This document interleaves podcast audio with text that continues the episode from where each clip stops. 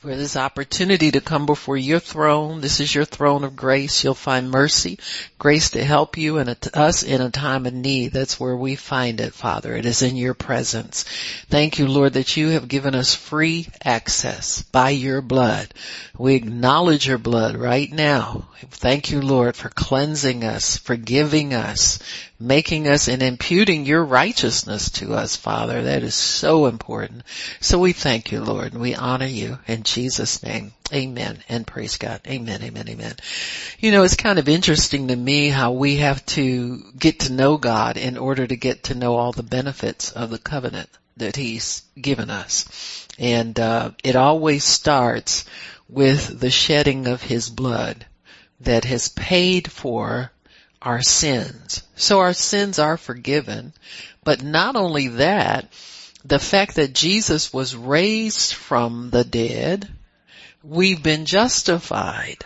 Which means that as we go through this life, see it's one thing to be forgiven. It's like a prisoner after they have what, what, what they call paid their debt to society, after they've done their time in prison, when they uh, are released, they are released from the debt that their crime caused them. They paid the debt off and they've been released.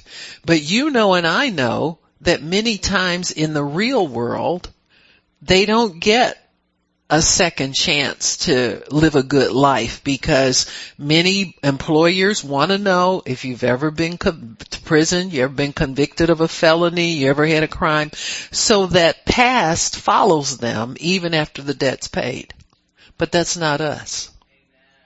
Our debt's been paid by Jesus and we've been justified. So we go through this life as though we never did anything wrong if people could get that right in their brains, man, the power we would, would wield in this life and the life we would have. Most of what people do as Christians is spend most of their life trying to explain their past when they don't even have to do it because it doesn't exist. So the devil keeps reminding us, Oh, look at you what you done wrong. It's nobody but the devil reminding you of that. God certainly doesn't do it. And if you do it to yourself, uh, stop. That's all I can tell you to do is just stop doing it and start meditating on the fact that you are justified. Justified, that, that's what that means. You're made righteous. Uh, you're made, uh, you're exonerated. You have no rap sheet. You have no past. You have no nothing. That's why the devil can't make you sick. That's why he can't make you depressed. That's why he can't make you weak. He can't do anything to you because you are justified. So if you don't get anything right in life, get your justification straightened out. Amen? Because you'll go through life the minute you step out to do something for God, the devil will try to snag you and ensnare you with, you can't do that. Look at what you did. You, you're going to mess this up too. You can't do anything right. Look at you. Huh? It's his game. So we don't play his game, but I'm telling you it's worth it to focus on the fact that you're justified. If you can get that inside of you, that will take you miles and miles and miles in this life for God. You don't have to be reluctant about anything. You don't have to be fearful about stepping out. You know, Christians don't step out and do things in faith because they're afraid that they're going to do something wrong. And if you're justified, there's no such thing as wrong. But the devil ensnares us many times with that lie. And so let's, let's start believing truth. Let's make that your New Year's resolution. Amen. To believe truth and not lies. First about yourself, about God, and then about others. You get it right and, and you'll, you'll live above the, the fray of the enemy's power. Amen. So we're going to get that right this year. Amen. We're going to live for God and live as redeemed righteous people. Amen. Amen. Well, I got two amens. Can I get another? Can I get another one? Amen, amen. Praise God. amen. I feel like an auctioneer trying to count the amens around here. But anyway, so we're going to continue uh, with our uh, talk from yesterday on uh, did we learn to love? That's the question of um, uh, being asked to the righteous as we stand before God, not just on the day of judgment, but every day. Every day He's teaching us how to love. Every day He's uh, allowing us to learn how to love. And uh, we talk some about what learning to love really means and uh, what God is doing when He's teaching us. He said if we love Him, we'll obey His commandments. Amen? So, God expects us to do everything He commands. Not just some things are the things that are easy. You know, sometimes we'll, we'll learn how to get one thing right and think we got it all and we'll want to stop there. Then when trouble comes and we wonder, why I do everything right? What happened? I didn't do anything to cause this. Well, trouble's just going to come your way. Jesus didn't say you'd do anything to cause it. He just said it would happen said in the world you'll have trouble. As long as you live on this side of glory, there will be trouble. But he said, be of good cheer. I've overcome the world. So that, what that means though, is you look for him to lead you to overcoming. And you can't overcome anything you don't face. You can't overcome anything you don't understand or, or learn about or have to confront. So really then Christianity becomes instead of a passive way of living, see love is not a passive force at all. Love is, is very aggressive. Love, love goes after what's right and it shuns what's wrong. And so, or it confronts what's wrong and moves it out of the way. And so either way you think about it, love is a dynamic force that's very, very powerful. The Bible says love never fails. If it never fails, that means it must be active in pursuing something. In order for you not to fail, you have to be after something. Isn't that right? So if you're, if love never fails, that means love is after something. Love is pursuing. Love is going after. Amen. Don't act like you don't know what I'm talking about because most of you have spent most of your life trying to pursue something you cared about. Amen. Whether it's things, people, jobs, careers, uh, you'll say stuff like, "Oh, I love doing this. I would love to be able to do this for a living. I would love to, to, I love, love, love." We use that term a lot. And I think as far as human beings are concerned, what that means is that you, you want to go after certain things. See?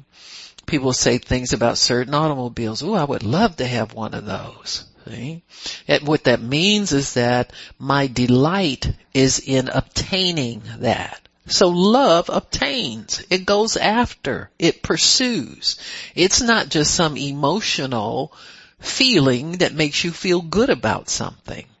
There's a force, a dynamic force in love that causes us to drop things that we don't care about and go after that. So love kind of discriminates. Love allows you to put some things out of your life and go after some things instead of just passively sitting around and saying, I like that and I like that and I don't dislike anybody and I don't, you know, whatever, whatever.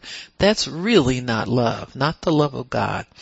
Jesus pursued us from the garden when he had to separate us all the way to Calvary he came after us. So his love caused him to pursue the the uh, people of the earth in a very aggressive way to bring us back to him and back to his righteousness.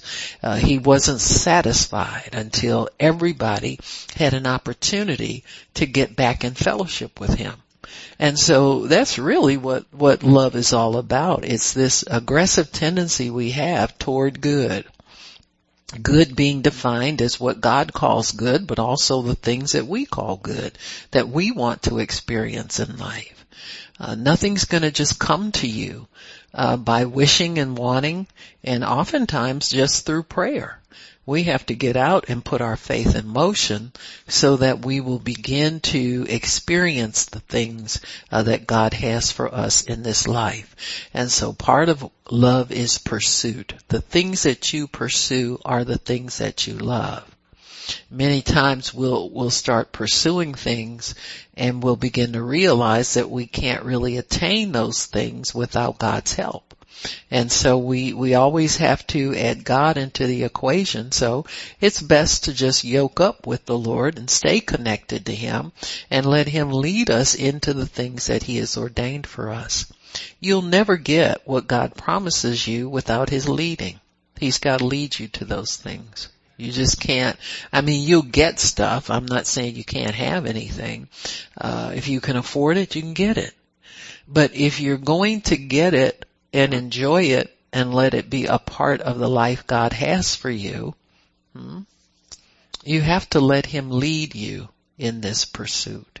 You can't just, you know what I'm saying. Just, you know, God is, God gave me this and God gave me that and God gave me, well prove it. Amen. And, and at the end of the day, God wants us to have faith. It's, that's what he's looking for. And he wants us to learn how to love. And so we talked yesterday about yoking up with Jesus, that his yoke is easy and his burden is light. Amen. So if we uh, connect ourselves with him and stay connected to him, then we'll have an easier life of pursuing the things that God has for us and being rewarded accordingly. Amen. So we have to really allow Him to lead us and, and that takes uh, an exercise of all of the fruit of the Spirit. You gotta humble yourself to Him. That's part of love. You got to trust Him. That's faith, and that's part of love. You have to um, show meekness toward God, and that's love. All of these things are necessary if we are going to learn how to love the way God wants us to. So we talked also about how God, uh, the things that we uh, uh, use to define love, and we realize that we must allow God to lead us in all areas of life. In our worship, we have to let Him lead. In our relationships, we have to let Him lead. In our work and our career, we have to let Him lead. In ministry, we have to let it, and in business dealings, we have to let God lead. So when He leads us, we learn to love. Amen. That's, it's, there's no two ways about it. Whatever He ordains for your life is a lesson in learning to love. Amen. Uh, and we have to see it that way. And we have to see learning to love as being necessary in our life as Christians. We don't love, learn that. We've shortchanged ourselves in something. Uh, there'll come a day when we wish we had that knowledge with God and we won't have it. Learning to love means learning to abide in His presence. Learning to live in harmony with God and with man. Uh, learning to trust God through, through all kinds of situations in our lives. While our gift will make room for us, love ensures that our gift will prosper. Your gift will not prosper without learning to love. Got to learn how to allow your gift to be used where God wants it to be used. I remember hearing uh, Henry Gruver's testimony. He tells his testimony pretty much every time he shares something uh, with the body of Christ, and that testimony is about how he made a vow to God that he was going to pass out a hundred tracts on Saturday night uh, salvation tracks. Uh, he said the only problem back in the day when he was a teenager, they had a curfew and he had to be off the streets by dark. And so uh, he had like, and he worked uh, on Saturdays at a job and he went to school and, and he had gotten himself so booked up that he didn't have a lot of time to do this. And that was the beginning of his ministry. And it led him from making that vow to pass out the tracts to walking and praying all over the world. Everywhere God sent him. He spent uh 54 he was went to 54 different nations and I think his that ministry of prayer walking uh lasted over 30 years. And so just in, in, you know, if you look on his, uh, Facebook page and on his website, there's a picture of his tattered boots sitting there that he used to walk, uh, everywhere and pray in those areas so that God could make change. Somebody's got to do that. He had, he learned to love through submitting himself to God and undergoing hardship. He, he went through it to make it easy for somebody else. See, the hardship that we endure sometimes in God makes it easy for ourselves in the future and for somebody else. It's never in vain. But God has to have people who will divorce themselves from the cares of this life long enough to obey Him. Amen. So Henry was able to actually teach and encourage many people to walk and pray. Uh, the ones who learn the right way have done very powerful things just with that exercise of reclaiming land as we walk, every place the soles of our feet uh, tread, we will possess it. And see that scripture is there for a reason.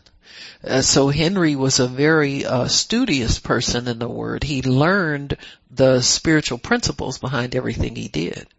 And that's why he was effective. He wasn't just walking around because there was a group that said they wanted to take a city and then quit after they don't see anything what they think uh, they should be accomplishing. He did it consistently and showed that there was power in it, there was authority in it, but also he learned how to love.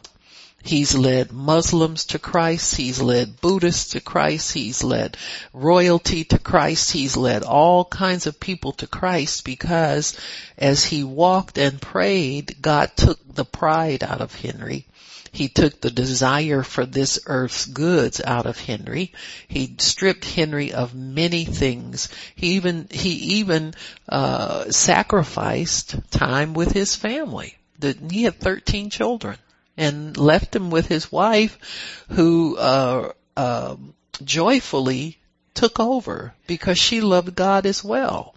And so this, this business of learning to love is, is a serious business. That's why a lot of people don't really think it's that important, you know. Um, this isn't just a teaching that I'm doing for now and then we skip over it and go on to something you want to hear, uh, you know, a, a little more, you know, care a little bit more about, but it's central to what we're here for. If you don't learn to love, you've skipped over the most important thing that God wanted to teach you while you were here on this earth. Amen. So uh, you, you know, some things you just can't skip over everything and want to get to the part you want to hear about. Amen. You know, you gotta focus on everything because everything God says and has for us is worthwhile listening to. It, it's, um, it's worthwhile. Amen. He wouldn't have you come here twice a week to waste your time. But you, these things are central to what life is all about and how God wants us to live it. Amen. So we said when, when He leads us, that's when we learn to love. We learn to uh, put aside what we think is important. We learn to put aside, uh, you know, things that we uh, think are are more important. We we have to put those things aside uh, while we focus on what God has for us. While our gift does make room for us, we said, love ensures that our gift will prosper and our gift will do what God wants it to do in the earth. See, there's no prospering of your gift unless you allow it to do what God wants it to do in the earth. There's so many people whose uh, lives are being destroyed now because their sin has caught up with them. As a believer, you don't have that problem. Your sins are forgiven. And so, um, look at people like, um, uh, Harvey Weinstein, the producer.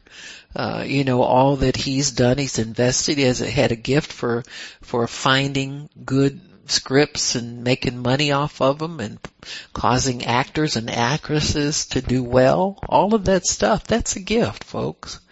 But his sinful ways have destroyed all of that. So, I mean, and, and you can see that God is judging people in the earth, folks. You understand what I'm saying?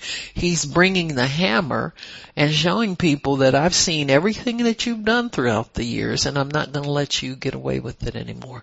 So if Harvey Weinstein can get on his knees and pray to God instead of whining that his life is ruined and looking for people, to course, to have pity on him, he'll do well.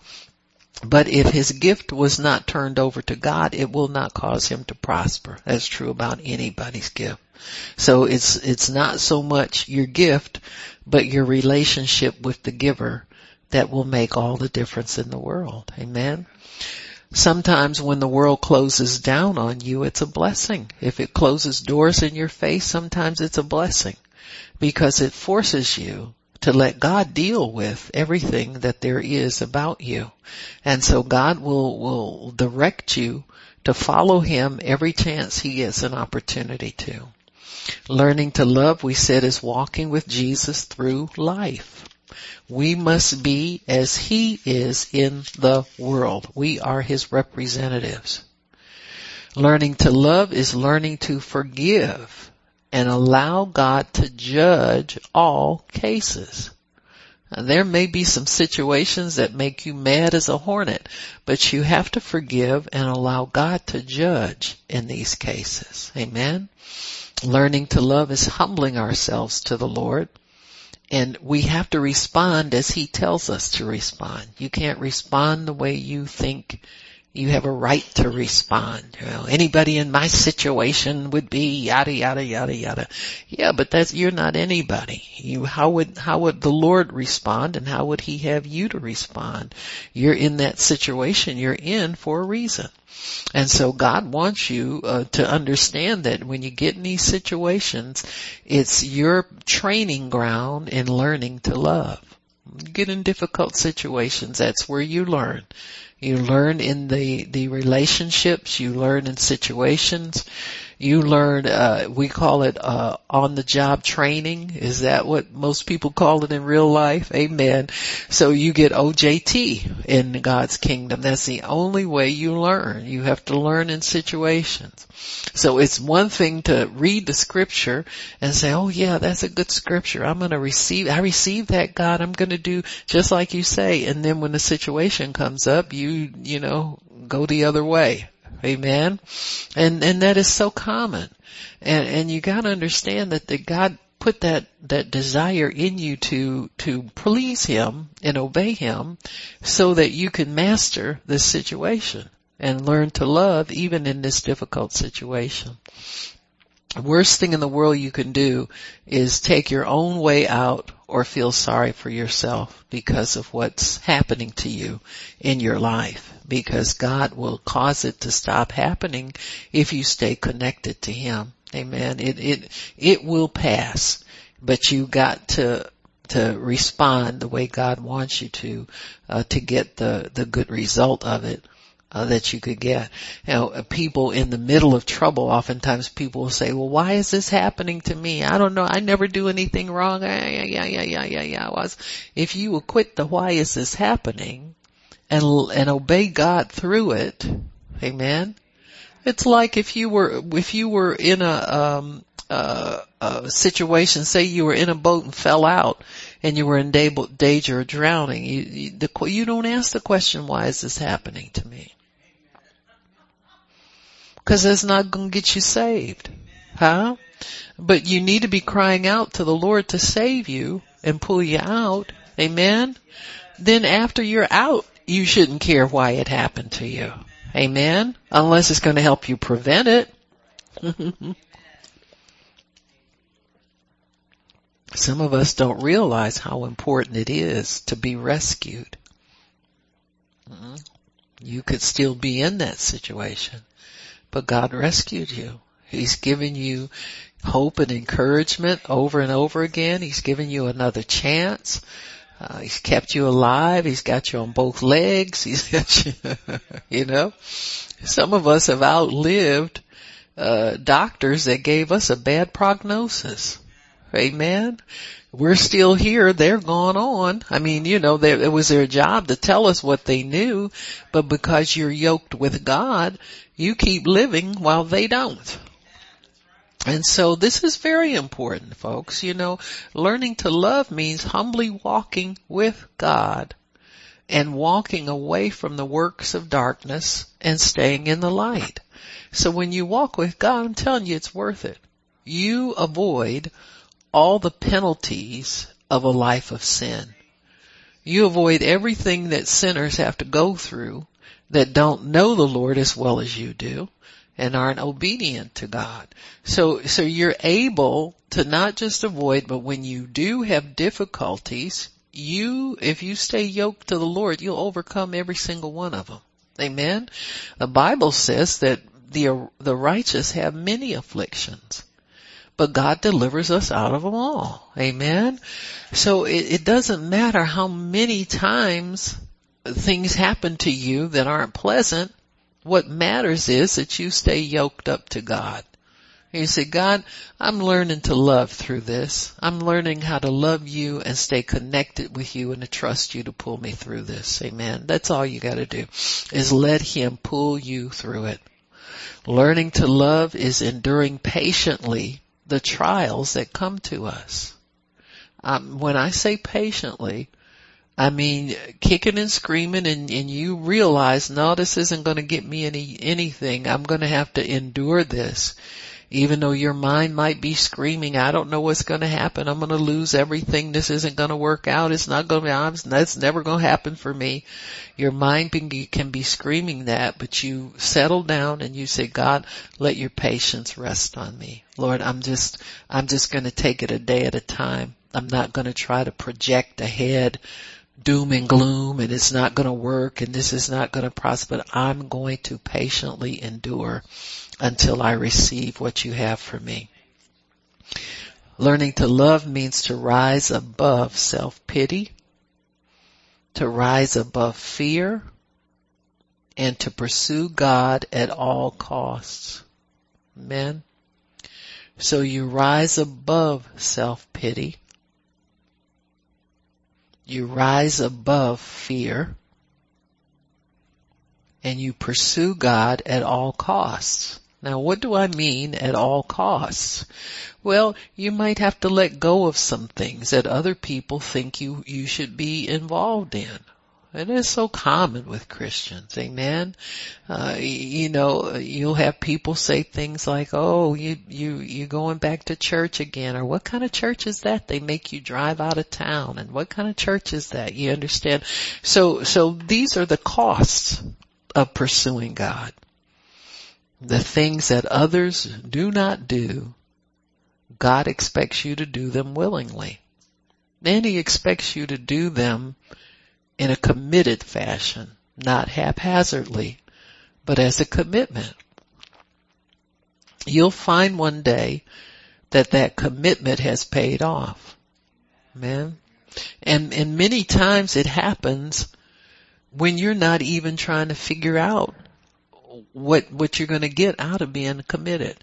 If you're if you're gonna if you're still figuring out, well, what am I gonna get out of this? Well, when is this gonna pay? Well, what what difference does this make? And when am I gonna? Ah, oh, God doesn't. God understands. He doesn't care about all that nonsense. That's just Pastor Barb going on and on. You understand what I'm saying? And so many times we don't understand what the payoff is until at some point in our lives we look back and we realize, God, they diagnosed me with this 10 years ago, 15 years ago, 5 years ago. They said it would get worse and worse and worse and worse and worse. I'm still here. I'm still alive. I can do everything I want to do, pretty much. You know, everybody as you get older, you you find ways to cut corners. It's like I was telling Pastor Shirley, I said, I'm so used to not shopping physically. The minute I realized I could go online and get exactly what I want and not have to go to four stores to find it, it I thought, well, sign me up right away. You understand what I'm saying? Uh, it's not that I don't, well, I tell you, I never really enjoyed shopping as much as, as other people did. I mean, you know, I know it's a little bit and all that kind of stuff, but I'm one of these necessity people. I don't go shopping for enjoyment. I go cause I gotta get something. You know, I, I was worse than my husband. You know how men are. They just, what do you want? I'll go get it. They go and get that. They don't look at anything else. They don't window shop. They come out and they're done. So that's kind of the mentality I've always had, you know, about certain things. Now, uh, I like to look nice. I like all of those frilly things, but I got a different way of going about getting them. You understand what I'm saying? That is not my entertainment to go and go window shopping. If I got money, I'll go, I'll go get what I want, that's it. But I don't just look at stuff and want stuff and keep, you know, that's how I live. That's no fun to me. So anyway, uh, but, but I've learned how to just do things by faith. I don't have to see them first, I guess. So I was talking to Pastor Shirley last night. She wants to go get a car and she knows she needs to get rid of this car and get another car, blah this, blah that. And she said, well, God told me, what am I waiting for? Go get my car. I said, well, I think you need to go get your car. And so she was saying, well, I need, I never bought a car by myself. And I want, she said, you know, this last car, Matt bought that car for me. I have, I said, if it was me, I'd get him to do it again. You did it once, do it twice or whatever. So I thought about it and I said, I said, you know what? I said, the last car I got, I didn't shop for it. I said, I saw, saw this guy on Facebook, a friend of mine on Facebook, and he said, uh, I finally got my dealer's license and something in my heart went click. That's it. So I told him to find me a car. I told him what car I wanted, told him what I want to pay. I said, and get back to me when you get it. You know, and one day I was sitting there, I said, God, you know, that guy found that car. It will be a miracle. Cause he goes to auctions, you know, dealer auctions, and I'm thinking, uh, it might be a piece of junk, but God won't have me get junk, and, and one day it just rolled up in my driveway, and it was done. Amen. The way I like to do stuff. I don't want to go to a dealership and have these crazy lying salesmen you know, you got to rebuke salesmen all day long and tell them, yeah, no, I don't want that. Uh, you, you're lying to me. Well, if you go sell it to me, I'm not paying that for it. You call me when you get it down to my price, and. I don't want to go through all that trouble. I'm, I'm, I've graduated.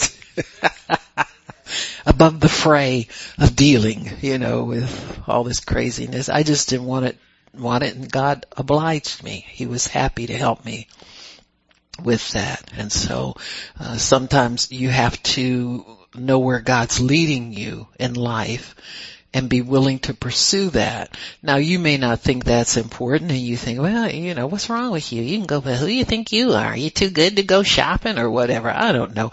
But I look at it this way. I'm headed in that direction of not wait. I consider some things a waste of time if I don't have to waste my time that way. Now don't ask me what I'm doing that's so important other than that. As my mother would say, that's none ya. Oh, none your business. Amen. But, but if it encourages my faith to trust God with the unseen and trust that what he brings me will be perfect for me, how much will that help me in my life? You see, you have to understand what you're doing when you do things uh, in trusting God. I know He loves me and I love Him and He wouldn't bring anything into my life that's not going to be a blessing for me. You understand? So I don't need to see it. I don't need to examine it. I don't need to kick the tires. I don't need, I'll let God kick the tires for me and just work it out. Huh? Amen. Amen. So I mean, it's a good thing to live by faith. You understand what I'm saying? It's a good, it's not a risky thing at all. What we're risking doesn't exist. We're risking that we're better at this than God. And we're not. And so we have to learn how to just trust God and understand that He has the best in mind for us at all times and He will deliver His best for us according to the proportion of our faith. So there's nothing wrong if you got complaints about something in your life, I can tell you it's not God's fault that it's not what you think you want. Uh, but you need to go to God about it. He can fix it. It's not the end of the, the tale or the end of the story. Don't be so upset if your worst fears manifest. Uh, you brought fear into the picture. God didn't put it there. See what I'm saying? So many times we'll have hidden fears that we never address working in our prayers. You know, I always tell people that. I said, eh, they'll say, well, I went and got this car and, and it, the first day that happened, it, it messed up on me. And, and you can tell by the force of faith in what they say that they had that fear working all the time. So you went and signed on the dotted line and that fear was still there. Why'd you do that? You could have traded that in for faith and then let God manifest through your faith. So he'll fix it. He'll get it fixed for you. Just, you just learn from those things. Next time, get yourself together before you go sign on it. Get your faith right before you step into the arena of finalizing things. Don't go in there like a beggar or a pauper because you'll come out with a beggar's reward. Amen. You won't come out with a righteous person's reward you'll come out with a beggar or a thief level of reward. So don't go in there with that, that mentality. Amen. I remember when, uh, uh, Prophet Waller, I know Pastor Shirley was concerned about you know, she was wanting to sell her house. She knows she's going to have to do it at some point. And so she was a little concerned about, oh, how am I going to do this? Or, you know, and I got to get another mortgage and what's my credit like? And Prophet Waller stood in front of her one night and said, your, God wants you to know your credit is good in heaven. You see what I'm saying? So that's really all you need to, I mean, just if you, simple questions that we have instead of hiding them, from God and from everybody like you could really do that. You just bring them before God and, and God will mercifully, now I don't know if she asked God about it or not, she probably did, but mercifully God, if God has a servant walk past you that has an answer, he'll let him just give it to you. So after that, she said, okay, well, you know, whenever it's time for me to move, I'm ready to move. I don't have any more. You see what I'm saying? And so we have to learn how to trust God, folks, and, and stay connected, stay yoked up with Jesus. I don't care what you do. Don't disconnect from Him. Let that yoke of, of His love and His leading guide you through the difficulties of life and help you through the blessings of life. You know, it's just so important for us to know that we can lean on Him through He knows everything we want. He knows everything we need. He's not there to censor your requests uh, the promises are yes and amen by us. So he's offering us everything. All we have to do is say yes and so be it. Bring, bring it into my life, Lord. Here, here I am, Lord. I'm ready for you to bless me with that. And then that's really all you have to do. It really is. And, and be obedient to him.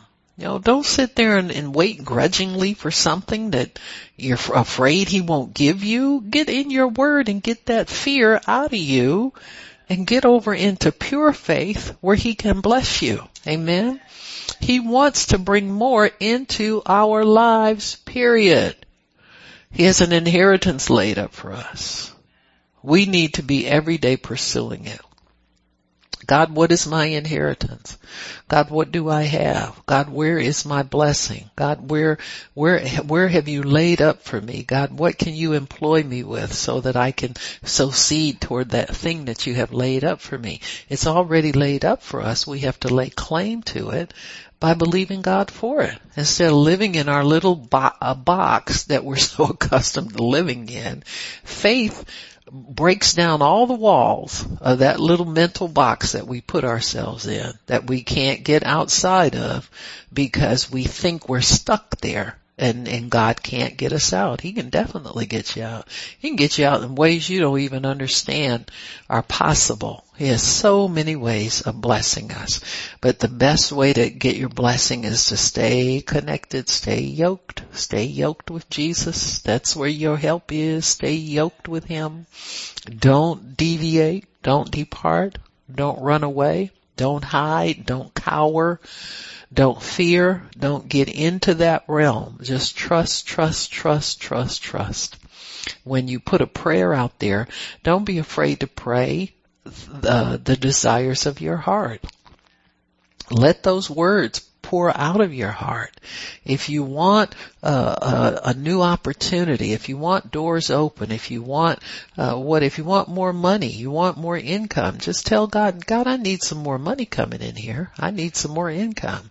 Now you know what? I prayed that prayer about, I guess maybe four, six months ago, and little by little I've seen it increase, and re- and I haven't done anything different. You know, I don't, I don't do Uber or Lyft. I barely drive myself. I hate to drive myself even to the supermarket. I ain't lifting you nowhere. You gonna lift me if anything. you know what I'm saying?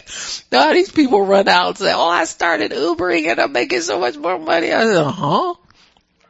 That's, that's fun for you? Now, you know, if that's your thing, that's your thing. I thank God for it because there's so many people who are able to, uh, you know, convert free time into dollars and, and that's always a good thing if, if that's what you need to do. But I'm telling you, there's so many things that your faith will do for you. Every now and then you need to have your budget readjusted by your faith. Know what I'm saying? Just sit down with God and say, God, now, uh, I'm, I'm I'm overextended here or I'm kind of pressed here or I'm, I'm in debt here or I got this wrong here or I get, so let's just readjust my faith so that I'm, I'm more in the direction of, of the peace that you want me to have in my finances. And, and everybody wants peace in their finances. We think what peace means is having more money, but that's not really what peace is. Peace is having the will of God. It's having obedience to God. It's staying yoked up with God. And that's where your peace really, really is. And, and remember that. God will get you everything you desire. He'll give it to you. You know what give it to you means? It means that a lot of it you won't have to pay for. We are so in tune to thinking, I want this, but I gotta have so much money in order to get it. No, it takes faith. I told somebody that who thought that their problem was money. And they thought that way for, I know at least 12, 15 years. And I told them, I said, your problem is not financial, your problem is faith. I said, you've let finances take the place of faith in your thinking. I'm gonna say it again because half y'all act like you ain't paying attention to me. You think you have let finances take the place of faith in your thinking. Now why do we do that? Well, faith takes too long. If I just get the money, I go out and do it myself. Uh-huh. So first thing people think, oh, I start asking God and no telling when it's going to be before I get this. Uh-huh.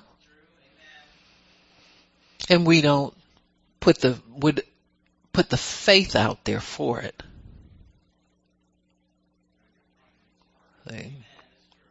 What you do is you withdraw your faith from your desire and you stick with, I gotta have the money. So you keep watching, watching, watching for the money to come. Amen. Instead of using your faith. Because you can't have both of them engaged at the same time. You can't serve God and mammon. See, when you think money is the answer to everything, you're serving mammon. You're not serving God. So you watch your purse strings, your pocketbook, you watch all of that instead of thanking God for the things that you have prayed for and believe you receive them when you pray. And you'll find out that your faith was never engaged in what you're doing. Then when we run into difficulty, then all of a sudden we want to call this great faith down and get us out of trouble instead of allowing faith to lead us into the things we desire. So you're going to have to be patient. You're going to have to uh, keep yourself from doing things that you have impulses to do. You're going to have to discipline yourself to keep your faith engaged at all times in the things you desire instead of trying to figure out, go get a pencil and paper and figure out how I, what, what, what did I do over here?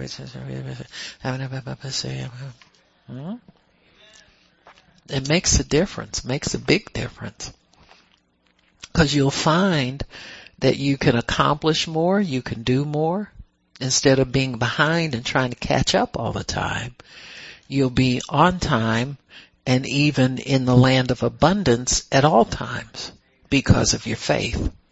You, you, you have to understand that there's a, a relationship with God that will be enriched if you will use your faith and put away your, um, your natural uh, answers or your your natural responses to things your bottom line responses to things. Just believe God for what you desire and keep thanking Him for it. Worship Him. It gets here on time when you worship Him. You can't manipulate God with your worship. You're just staying connected to Him so that your faith is engaged at all times. See, that's really what worship does. It keeps us connected to God so that we're in the spirit and our faith works all the time. And it's not a hit or miss relationship, but it's a continual believing God for all things.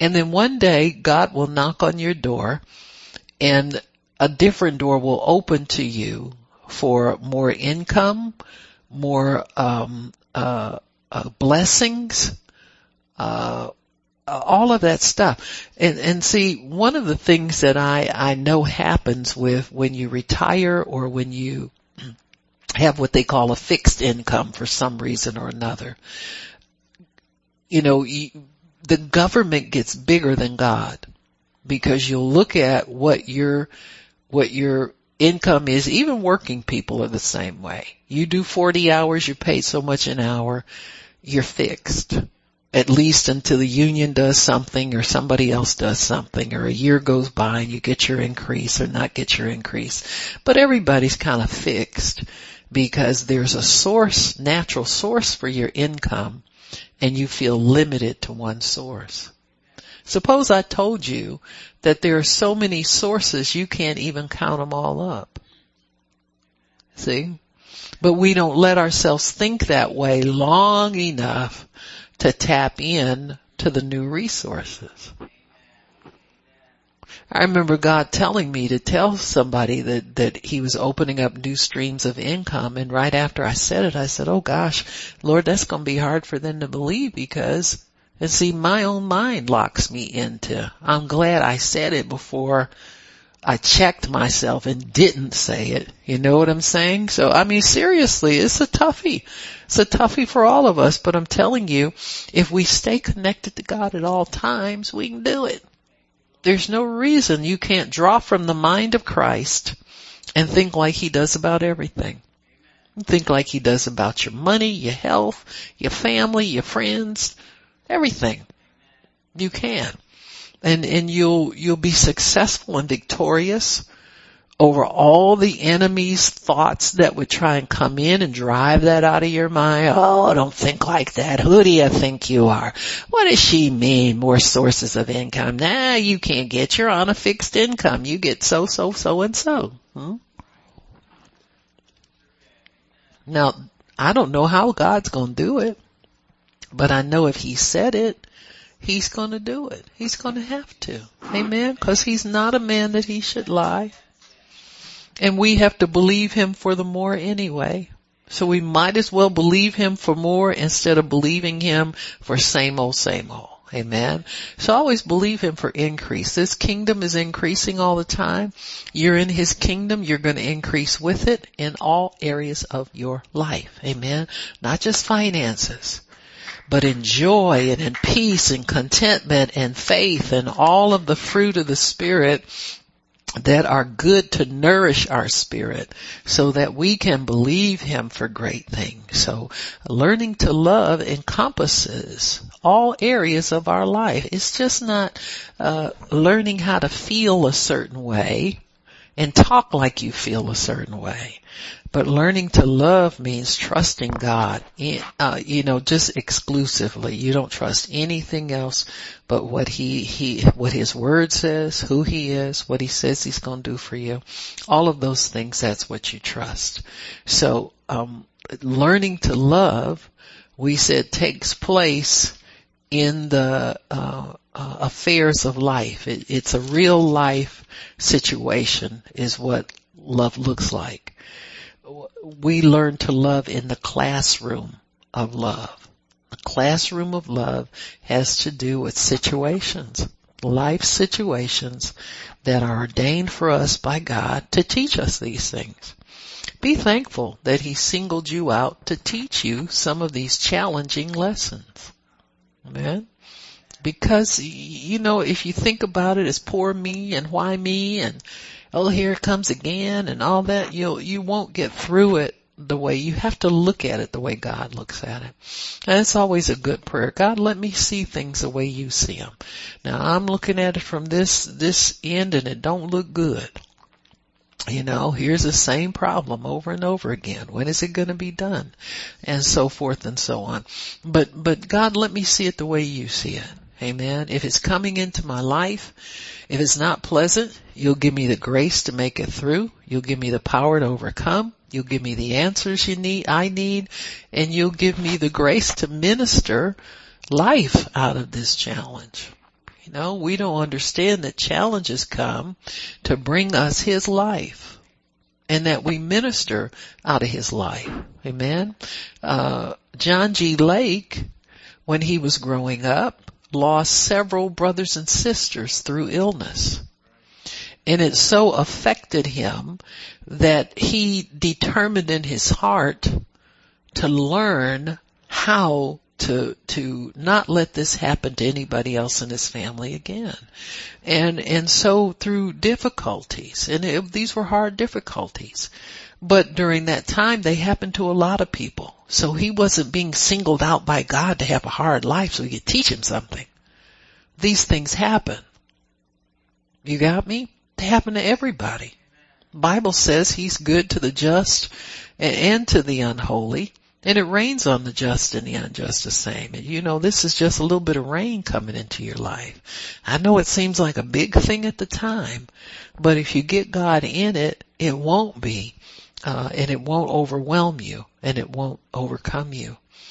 There's so many people who are negative, negatively affected in life, and and uh, you know, you see them trying to make the best of it. And if God helps them, they'll be able to. Look at some of these people who have had uh, loved ones murdered by gangs who are here illegally. I mean, oh, can you imagine such a thing? And you're doubly angry. You lost a loved one that should not have died because that person should never have been allowed in this country, let alone close to your loved ones. And so how do you make sense of that? It doesn't make human sense. But God's the only one who can touch that person's heart and give them, because forgiveness is the only way you'll get life out of this or else you'll just live in grief and death all the time. And so, you know, I, I, I see some of them have started, um, you know, um, what do you call them, like support groups or uh, trying to make a difference, you know, and trying to make that person's life valuable in the end. And, and I pray for them when I see that. And just, Lord, just please touch them. Just please help these people.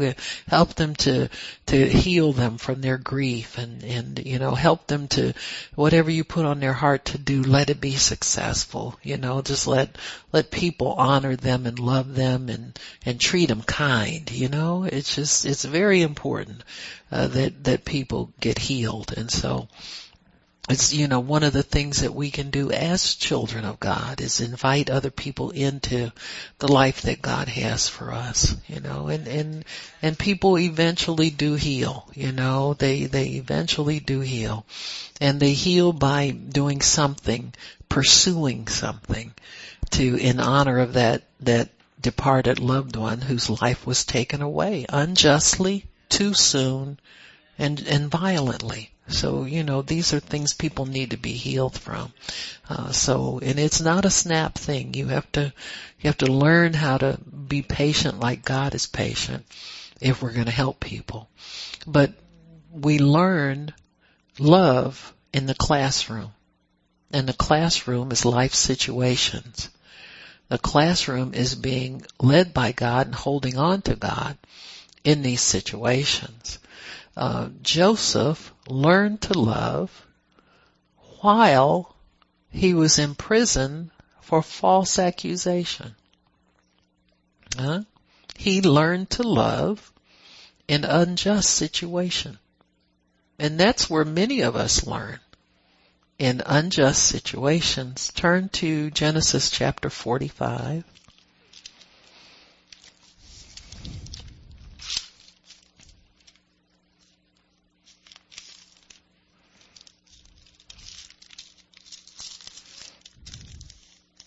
You know, I, I look at people sometimes and they, from the pit to the palace, you gotta be in the pit first. You understand what I'm saying? They like the palace aspect of it. You can tell they get a superficial understanding and all this kind of stuff. Well, why was Joseph in the pit? You know, and what was this pit? This wasn't his first pit that he'd been in, you know, he'd been in, his brothers had put him in one, a literal pit, and then the next pit he was in was a prison. Amen? But he had had a good experience with God in between. And that's really where God teaches us about himself, oftentimes, is in the good experiences. So you need to know that in living with God and living with Christ and staying yoked up to Jesus, you are going to have good experiences in God. Which if you hold on to those, they will help you ride through the difficult ones. Amen? Because He gives us both. He has to show us that He's a good God. And what did, did he do when, when Joseph was sold by his brothers to Egypt? He put Joseph in Potiphar's house and Potiphar was a very, very influential and powerful man in Egypt. And God was with Joseph. So Joseph got to see what it was like to be blessed of God. He was due for a blessing. God does not have us go from evil experience to evil experience to evil experience to evil experience to no avail. He has to reveal himself as a good God. Look at what he did with Abraham later on. He began to show Abraham that even though Abraham was a, a, a man who made mistakes, he still made him very rich. He still blessed him the way he said he would do it and did more. Amen. God never told Abraham he was very, he would make him very rich. He told him he would lead him to a land where he would prosper. And so God told him he would bless them that bless him, curse those who curse him. And so God then cursed the, the uh, household of Pharaoh but then he released the curse and, and, uh, was, and Abraham was able to get a blessing out of the deal. You see what I'm saying? He, when they saw that they weren't going to prosper by, uh, uh, trying to take this man's wife, they paid reparations for having offended Abraham. And so because they wanted to bless Abraham, now God allowed Abraham to receive that blessing and he left Egypt a rich man, even though he disobeyed God in going there. You got me? God still keeps his word. So he does this with Joseph. The Bible says that God was with Joseph and he caused everything that he touched to prosper while he was in Potiphar's house. Then the devil shows up. The way he always does. So he shows up to tempt Joseph into thinking See, the temptation is always mental before it's physical. Joseph could not have slept with Potiphar's wife unless he had been thinking more highly of himself than he ought to have thought. It's my gift and my ability. See, he thought that way before he hit the pit, didn't he? He, I got a gift. I'm going to lord it all over everybody. Let me tell you about this other dream I had. Y'all going to be my subjects and y'all going to bow down to me and I'm going to be, eh, blah, blah, blah, well, the pit kind of took that out of him. And then when he came out of the pit and got into slavery, God humbled him even more. And that's why he caused everything he touched to prosper because he humbled himself to God. It's not because if he, he had great abilities. Your abilities are nothing if God doesn't make room for them. If God doesn't put his hand on them and cause them to be strengthened and cause them to prosper. Joseph learned that because he didn't have dreams or visions again until he was back in prison again. Wonder why when, when you're oppressed by your life, all of a sudden your spiritual awakening comes. You ever notice that? You get so alert to the things of the spirit. That's why we fast. Because you, you can't hear from God if you're feeding your belly a lot at the same, I mean you can hear some, I'm not saying you can't, but you know, if you want to, to get into that place where you get some real good answers that you can't get otherwise, that's what you do. You divorce yourself from distractions. And so that's really what fasting is. It, you know, has some to do with, with food, but it has more to do with indulging your flesh in the things of this life. And so when we understand that God wants to draw us away from these things in order to get our spiritual life to come to life in a great way, not a small way, in a great way. Because what he had planned for Joseph would not allow him to stay small. Small is success in Potiphar's house. He needed more. And that's when he has to go into the learn to love classroom. Amen? You go into the classroom of God where you don't have people telling you how wonderful a job you do, they don't entrust all of their wealth and all of their property to you. That's taken away from you. And when it's taken away from you, then you have to learn to lean on God all the more because you don't have anything in the natural to draw from. And so who hasn't been like that? You know, we all have periods of time like, you know, the stuff that we, we usually find delight in we don't find delight in that anymore.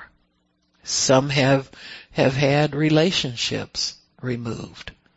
I feel bad for people who pursue relationships even though God's trying to remove them. They don't even know they're doing it. They just think that's my friend and they're still my friend and you know, all that kind of stuff. And, you know, they like me and I like them. Uh, you know, you just don't know what God's doing. You don't, you don't pursue God enough to find out God, how do I treat this person? You understand what I'm saying? That they've, they've walked away from you. Now what do I do? Well, they go to church, they just don't come here anymore. No, they walked away from God and they walked away from you too. So sometimes it's good to let people walk away and see where they go. You understand what I'm saying? You'll learn what a person's heart is if you let them go where they want to go and then look at where they wound up. Amen? A lot of people never step foot in a church again. Well, they didn't really walk away from, no, they walked away from what God had for them, so they walked away from Him. He doesn't lead you away from shepherding, He leads you toward it. You see what I'm saying? He's not go, He doesn't play two different games with people. He has one system for perfecting the saints. Well, if you don't want that anymore, you have a right to walk away from it.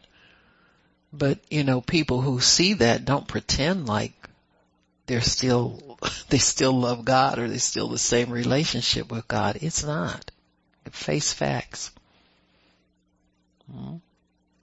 Sometimes we're so insecure about God ourselves that we try to cling to people you know, even though, though they've already decided they don't want us. You know, if somebody walks away from the things that God's prepared for them, that includes you too, that means they don't value you either. So why are you running after them? You see what I'm saying? It, it, just, to me, it makes no sense. Let them go where they want to go and then observe and see where they wind up. Because you undoubtedly will wind up in the same place if you keep running after them. So many times God is trying to reveal people's hearts to you if you'll allow Him to. Amen? It's just true. Don't be so squishy, you know. Sometimes you need to quit clinging to people so you can learn how to love God. See, that's part of the classroom too. Joseph was stripped of everything that was familiar to him. And then you see that as a pattern for all of the patriarchs in the Bible. You see Abraham coming along later and God strips him from everything that's familiar to him. Leave your family, leave your kindred, leave whatever property was here and go to a place that I'll show you. That's a big, that's a big order, but he fulfilled it. Cause he decided to follow God. Amen? He decided to follow God. And that's all we, God requires us to do. Just make the one time decision to follow me and quit second guessing if you made the right decision. Huh? Let the devil watch you. He's the author of the second guessing. So let him watch you go on and follow God and do well. Huh? Do better than he ever could have helped you do. So David, I mean sorry, Joseph learned to love while being falsely accused and imprisoned. God will get you to the root of your problem.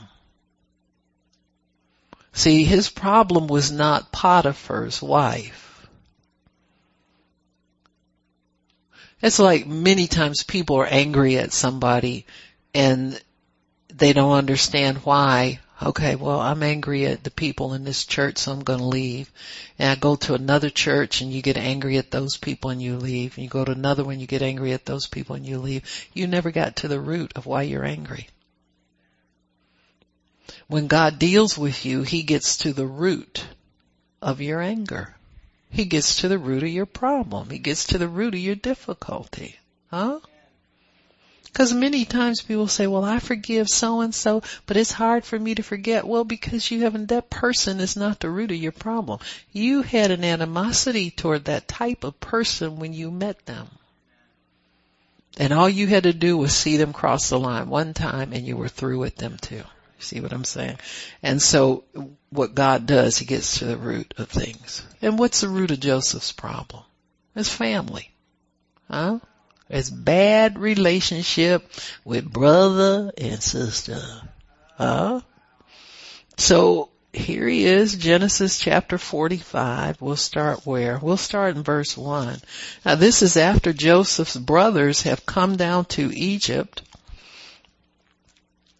and, and he's, he's not recognized by them because they think he's an Egyptian. Now Egypt had many different ethnicities working in the palace because they were a very powerful nation. Everybody when they got in trouble went down to Egypt. So you might see people of every ethnic origin working for Pharaoh because he took the best of every, every group and every class of people. Always took the best. And so, uh, Joseph's brothers have come down for food twice now. Joseph has demanded that their brothers identify everybody in the family and they have a youngest brother Benjamin that he tells them they must bring for him to see. And so it's mainly because Joseph and Benjamin are brothers and these other ones are half brothers. They have different mothers. He and Benjamin have the same mother and they were dearly beloved of their father because the father loved the mother more than the other wives or women he was married to. Of course, the maids too. He had children by the maids. So, um, so anyway, they don't want to bring the younger one down, but they bring him. And Joseph has to see him. Uh, so he brings him down and when Joseph sees Benjamin, he gets overcome emotionally. And see, many times the situation we think we want to see happen so we can feel vindicated actually breaks us. And see, this is what happened to Joseph. All those years he was in prison, he was not really broken. See, we can have adversity come to us and get delivered from the adversity and not be free from the root of it. So God has to deal with the root. And so 45 verse 1, then Joseph could not refrain himself before all them that stood before him and he cried. And he said, cause every man to go out from me. So his servants took everybody out and there stood no man with him while Joseph made himself known to his brothers. So this was the time for the big reveal. This is a time where God strips everything away from everybody. See, there's a time and a place for everything. God's already ordained the place for Joseph to reconcile with his brothers. But it's not just, let's be friends again and, and move back home so we can be a family. But it's raw let's get down to brass tacks here. When God does it, it's done. Amen. And he wept aloud and the Egyptians in the house of Pharaoh heard him. And I mean so much they had already left the room, but they still heard him crying because he was definitely broken by God. Joseph said to his brothers, I am Joseph. Is my father yet alive? And his brethren could not answer them because they were troubled at his presence. They couldn't believe he was alive. And Joseph said to his brethren, come near me. And they came near and he said, I am Joseph, your brother, who you sold into Egypt. Now therefore, don't be grieved or angry with yourselves that you sold me there. For God did not send me, but, but, God did send me before you to preserve life. You need to know that any hardship that comes to you is done for the reason that God has so that some good can come out of it. He's not having, the same thing he did with his son Jesus. He gave his life so much good could come out of it. It's the same thing with us. When we yoke ourselves up with the Lord, much good comes out of our hardship if we'll let God have it. See, trying to figure out what good's gonna come out of it while you're going through it is not gonna help you get through it. You know, I've heard people tell, oh, when you come through this, you're going to have a testimony.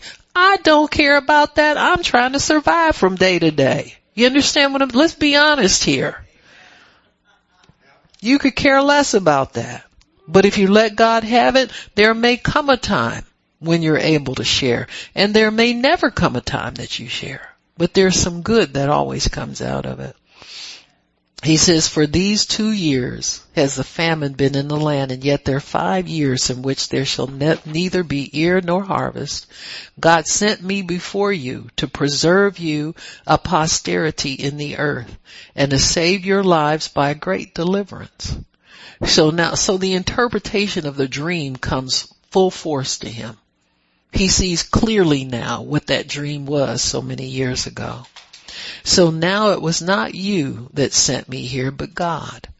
And he has made me a father to Pharaoh and lord of all of his house and a ruler throughout all the land of Egypt. So hasten and go up to my father and say to him, Thus says your son Joseph, God has made me Lord of all Egypt. Come down to me and don't tarry. And you shall dwell in the land of Goshen and you shall be near to me, you and your children and your children's children and your flocks and your herds and all that you have. So the, the dream of Joseph comes to pass where his fathers and his brethren submit to him. Amen. And there I will nourish you, for yet there are five more years of famine, lest you and your household and all that you have come to poverty. And behold, your eyes see, and the eyes of my brother Benjamin, that is my, that, that that is my mouth that's speaking to you. And you shall tell my father of all the glory in Egypt and all that you have seen, and you shall haste and bring down my father here. And he fell upon his brother Benjamin's neck and wept, and Benjamin wept on his neck. Moreover, he kissed all his brethren and wept upon them. And after that his brethren talked with him. And the fame thereof was heard in Pharaoh's house, saying, Joseph's brethren are come. And it pleased Pharaoh well and his servants. So see, everybody rejoices when reconciliation happens. When animosity stops and all, it will change a city, it will change a family, it'll change a nation. Love, when you learn to love, it, it changes a whole, the, the lives of so many people. Look at the people that were spared because Joseph allowed himself to let God bring him through this difficulty. And he didn't settle on being bitter after all of this stuff happened to him. But he allowed, you know, sometimes people get in power, the first thing they do is do something wicked to their enemies or to people who are underneath them but he learned to love. He learned to care for these people. He cared about all these people he had to rule over because he provided for them and they were able to live and he obeyed God's command to him to how to take care of these people. And so Joseph was able then to reconcile with his brethren because he let God teach him how to love folks. That's very, very important. So he forgave the root of his problem and that was the hatred that the brothers had for him. And the jealousy and the animosity and the this and the that. You know, people tell people, oh, they just do that because they're jealous of you. That's not helping you any. That's just helping to feed your, your flesh and, and feed your negative. What do you care? You know, jealousy can't, you can't take that to the bank. Huh? Jealousy can't console you when you lose everything. You know, jealousy can't help you uh, to get to the next place God wants you to go. It's it's worthless. So like all worthless things, you need to renounce it and get it out of your life. Amen. You need to renounce the things that the enemy tells you that that are there. You know, and and uh, abide with people. Just don't pay any attention to it because it's not even valuable. But we can learn to love, folks. And I'm telling you, keep that in mind during Christmas. Say, God, what are my lessons here? What are my opportunities? What are my goals, say, with family members, loved ones, children, grandchildren, great grandchildren? How can I learn to love them? How can I reach out to them and let them know that you love them? Amen. You love them as well as me. Amen. Why don't we stop? Father, we thank you for your uh, word and for opportunities, Father, to learn to love. They're about us all the time. We don't need special circumstances to learn these lessons, but Lord, all we have to do is stay connected to you because you are the great teacher and you teach us all things. So we thank you, Father, in Jesus name. Amen. Praise God. Amen.